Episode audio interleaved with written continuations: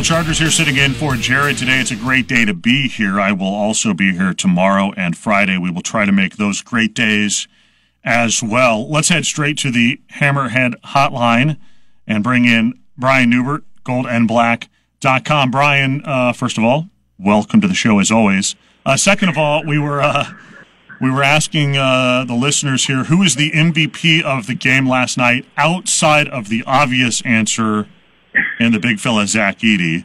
Uh, who would you give the second place M V P trophy to for the Boilermakers? Fletcher Loyer. Yeah. Um, not just because he scored nineteen points, made all four of his threes, but because the timeliness of some of his plays. That three-pointer he made when Indiana was on that thirteen to two run to open the second half might have been the biggest shot of the game. Mm-hmm. um, because that's that slippery slope moment where you know the home team's going to make a run. You gave them, you gave their crowd a, something to cheer about after a just dreadful first half for them, and uh, that was just a huge shot. Later, they had whittled it down again. I, I want to say it was nine points, um, and Loyer took somebody off the dribble, got fouled, made both free throws. Yeah, another timely offensive play he made, but also, you know, he had really difficult defensive matchups too against their big wings, and uh, you know, survived. And that's all you can, all you can really ask of him is just to fight. And uh, I thought he really, really impacted the game offensively, and I thought he did a good enough job defensively too. So I would absolutely go with him. Yeah, it's one of those games where uh, you, you can hand out little ribbons to a lot of guys. Uh, Fletcher Loyer, of course, one of them. Lance Jones being another. I thought yeah. Braden Smith, even though he didn't shoot the ball well, did a really good job of. of sort of controlling things uh, for the Boilermakers. Ethan Morton plays only thirteen minutes, but they might have been the biggest thirteen minutes to sort of stem the tide there for Purdue. Let's let's start with Jones. I have said this uh, about Lance Jones. I, I don't really care ultimately where his three-point shooting percentage lands. I, he's shooting right now thirty-three percent. To me, he's a shot maker, right? I mean, he, he goes three for ten.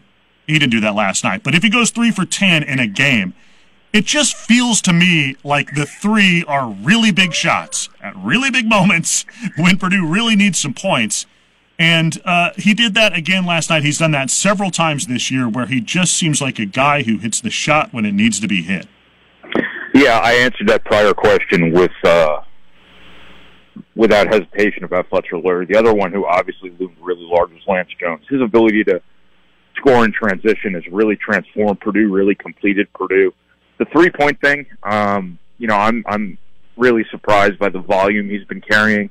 It's very similar to what he did at Southern Illinois when he was the, you know, one of their top scorers. But I, I guess I can't call him not one of Purdue's top scorers now, and he's like their third leading scorer. Yeah. I never would have seen that coming. I figured he would be, you know, kind of an opportunist type of guy who might take one or two a game. He's taking like eight a game or something like that. And, uh, yeah, he's making thirty-three percent. I don't think he's taken too many bad ones. He's not taking the forty-footers like he was at the start of the year. Um, I think he's getting in rhythm. He's getting in rhythm in transition. He's really settling into a role as that guy in half-court offense who people are going to sag off, and he's going to make a pay. I think he's making shots off shot fakes, things like that. It's not like he's, you know, I always kind of viewed him as kind of streaky, but I probably should stop because he's had every opportunity to throw up one of those one of eleven stinkers, and he's not done it yet. yeah. Uh, now, it can always happen with anybody. It can always happen with a guy like him, too, because I don't know if he's a guy who I'd call, you know, a quote-unquote pure shooter like a Fletcher Loyer would be, but he's he's absolutely a rhythm shooter, and I don't know if that makes sense or not, but his shots are distinctly different than a lot of other people's because he's got to kind of have his juices flowing. He's got to catch it in the right place. He's got to kind of step into his shot and things like that. And um, but, no, he's doing a great job. He is making big shots, too, and uh, I think there's something to be said for that. He is not back down from the moment in any way, shape, or form, uh, not that there was ever really any reason to think he would. Uh, I, I just think he's been an absolute absolute godsend for Purdue in every way, shape, and form. He's he was the perfect recruit at the perfect time, um, a guy who has made a great team even better and really completed them in a lot of different ways that I could talk about for probably fifteen minutes, but you probably don't have, you probably have to get to commercial at some point.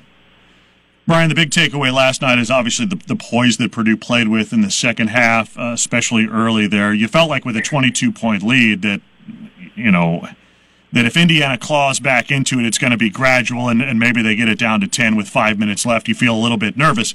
You did not expect the Hoosiers to score seventeen points in the first, what, four and a half minutes or whatever it was, and, and get back that quickly.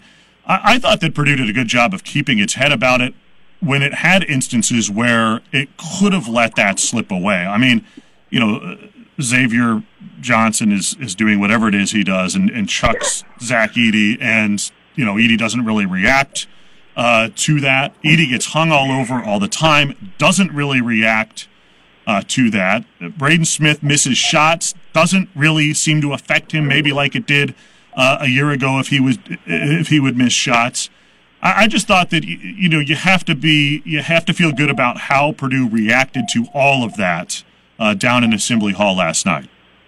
Yeah, Purdue looked like what you know. Purdue should look like. I mean, with all the experience they have now, all the uh, all the chronological age they have now, all the basketball they've played together, um, that's what a veteran team looks like. And if you compare Purdue to Indiana, and Xavier Johnson is twenty-four years old and a six-year senior doing what he's doing, and you compare that to Zach Edey basically laughing at Xavier Johnson when he throws a forearm into his chest, yeah, um, and all the stuff you mentioned before, Lance Jones' composure, Fletcher Loyer's composure, Braden Smith's composure, but also just the, the, the effort that just didn't stop from Purdue. I, I think that was the biggest takeaway, more so than the poise, was just how hard Purdue played.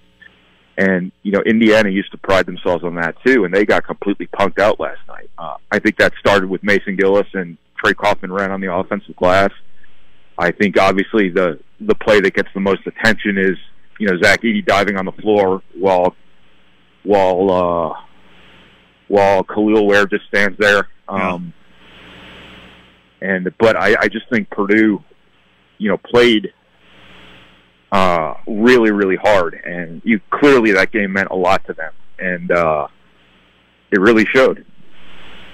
Yeah, certainly did. I mean, there was a lot at stake for the Boilermakers for a number of reasons, including, of course, in the Big Ten standings. Purdue got a little bit of a Uh, help there from Penn State last night against Wisconsin. Talking to Brian Neubert, gold and black dot com, on the Blue Fox Heating and Cooling Hammerhead Hotline. Um, had you bought in at all to the idea that Purdue was struggling on the road in the Big Ten? It had lost five of seven dating back to last year. Not really. Um, I think every game's different. I think, um, I think that uh, the Maryland game, they won that game, you know, decisively, and I don't think it was ever in question. I think you can circumstantially look at the, the two losses here this season, and I think almost throw out the Nebraska game because it was just sort of one of those things that happens sometimes where the home team shoots out of its mind. It's the proverbial thing we talk about all the time about, hey, when you're number one or number two or whatever, you get everybody's best shot. Yeah. And that, that's precisely what happened at Nebraska. Why people make shots at a higher rate when they're all jacked up doesn't yeah. make any sense to me, because I, I would have to think a level head would be part of that. Right. But, um, you know, Tominaga did what Tominaga does, and uh, there just wasn't a whole lot Purdue could have done about it. I think that a lot of teams, including the best teams and some of the be- other best teams in college basketball, got in Nebraska on that night and lost.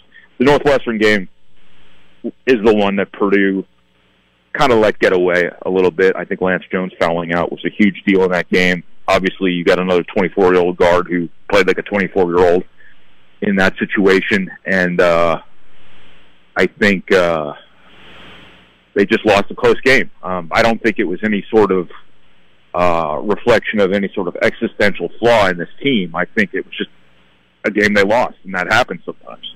Um, so, no, I, I, I don't think there's any real issue there. I think last year there might have been. I think last year you would have seen Purdue last year when Indiana goes on that thirteen to two run, you know, start turning the ball over a little bit, maybe take a couple of quick shots, things like that. I don't really remember that happening last night. Mm-hmm. I don't have my notes in front of me. I haven't rewatched the game yet, but I, I don't think that Purdue lost its composure, and I think last year it would have. So I, I don't think there's really any sort of deep-rooted road issue uh, for this team. Yeah, I don't recall a real bad shot by Purdue. Anthony Walker took one for Indiana when it had a chance, I think, to get it from a, you know, eleven back into single digits, just sort of hoisted up a, a three-pointer there early in the shot clock. Uh, I'm going to try to do some math in my head here. Uh, Zach Edey, the last two games, has sixty-three points and thirty-four rebounds, which doesn't even sound real. But it is.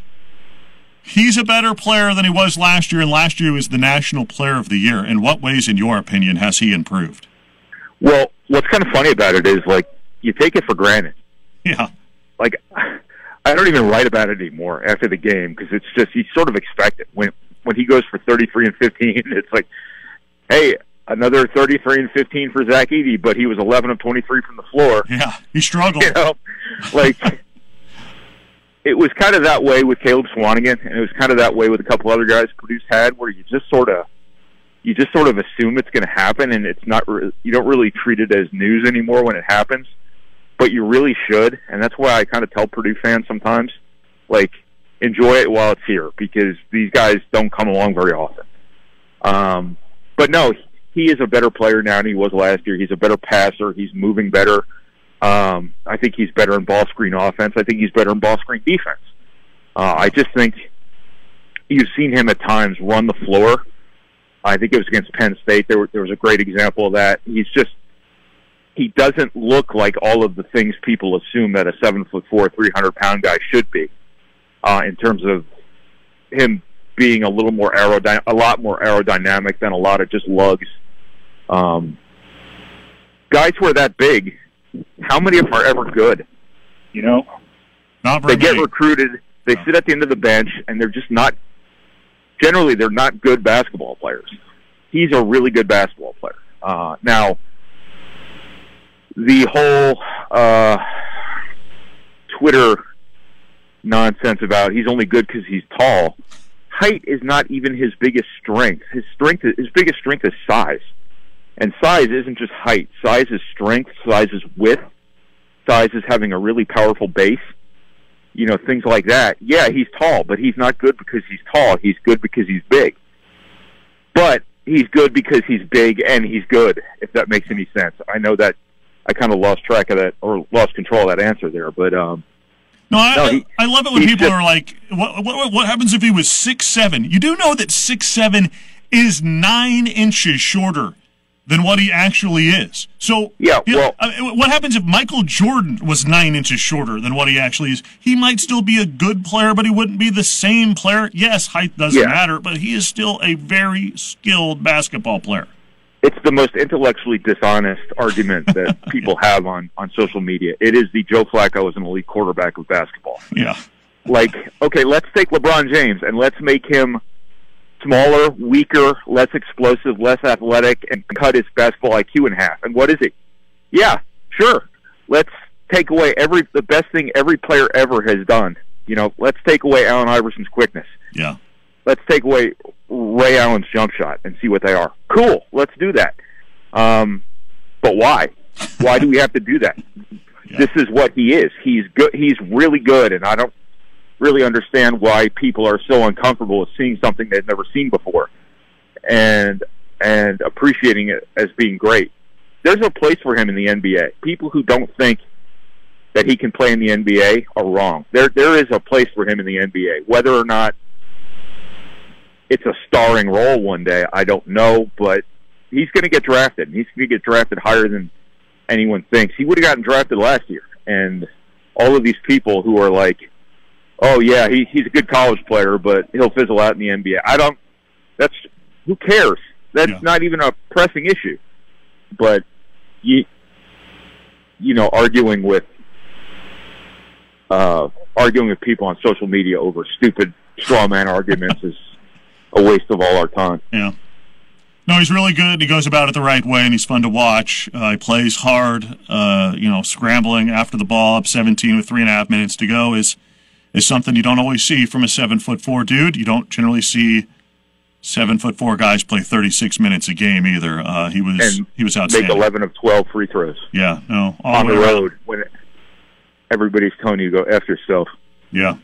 Yeah, no doubt. You know? uh, That's that's certainly the, the, the case. I mean, he was really good. Uh, before I let you go, by the way, you sound like a bitter New York Jets fan in your in your Joe Flacco. You got bad Flacco in his well, short tenure with the Jets.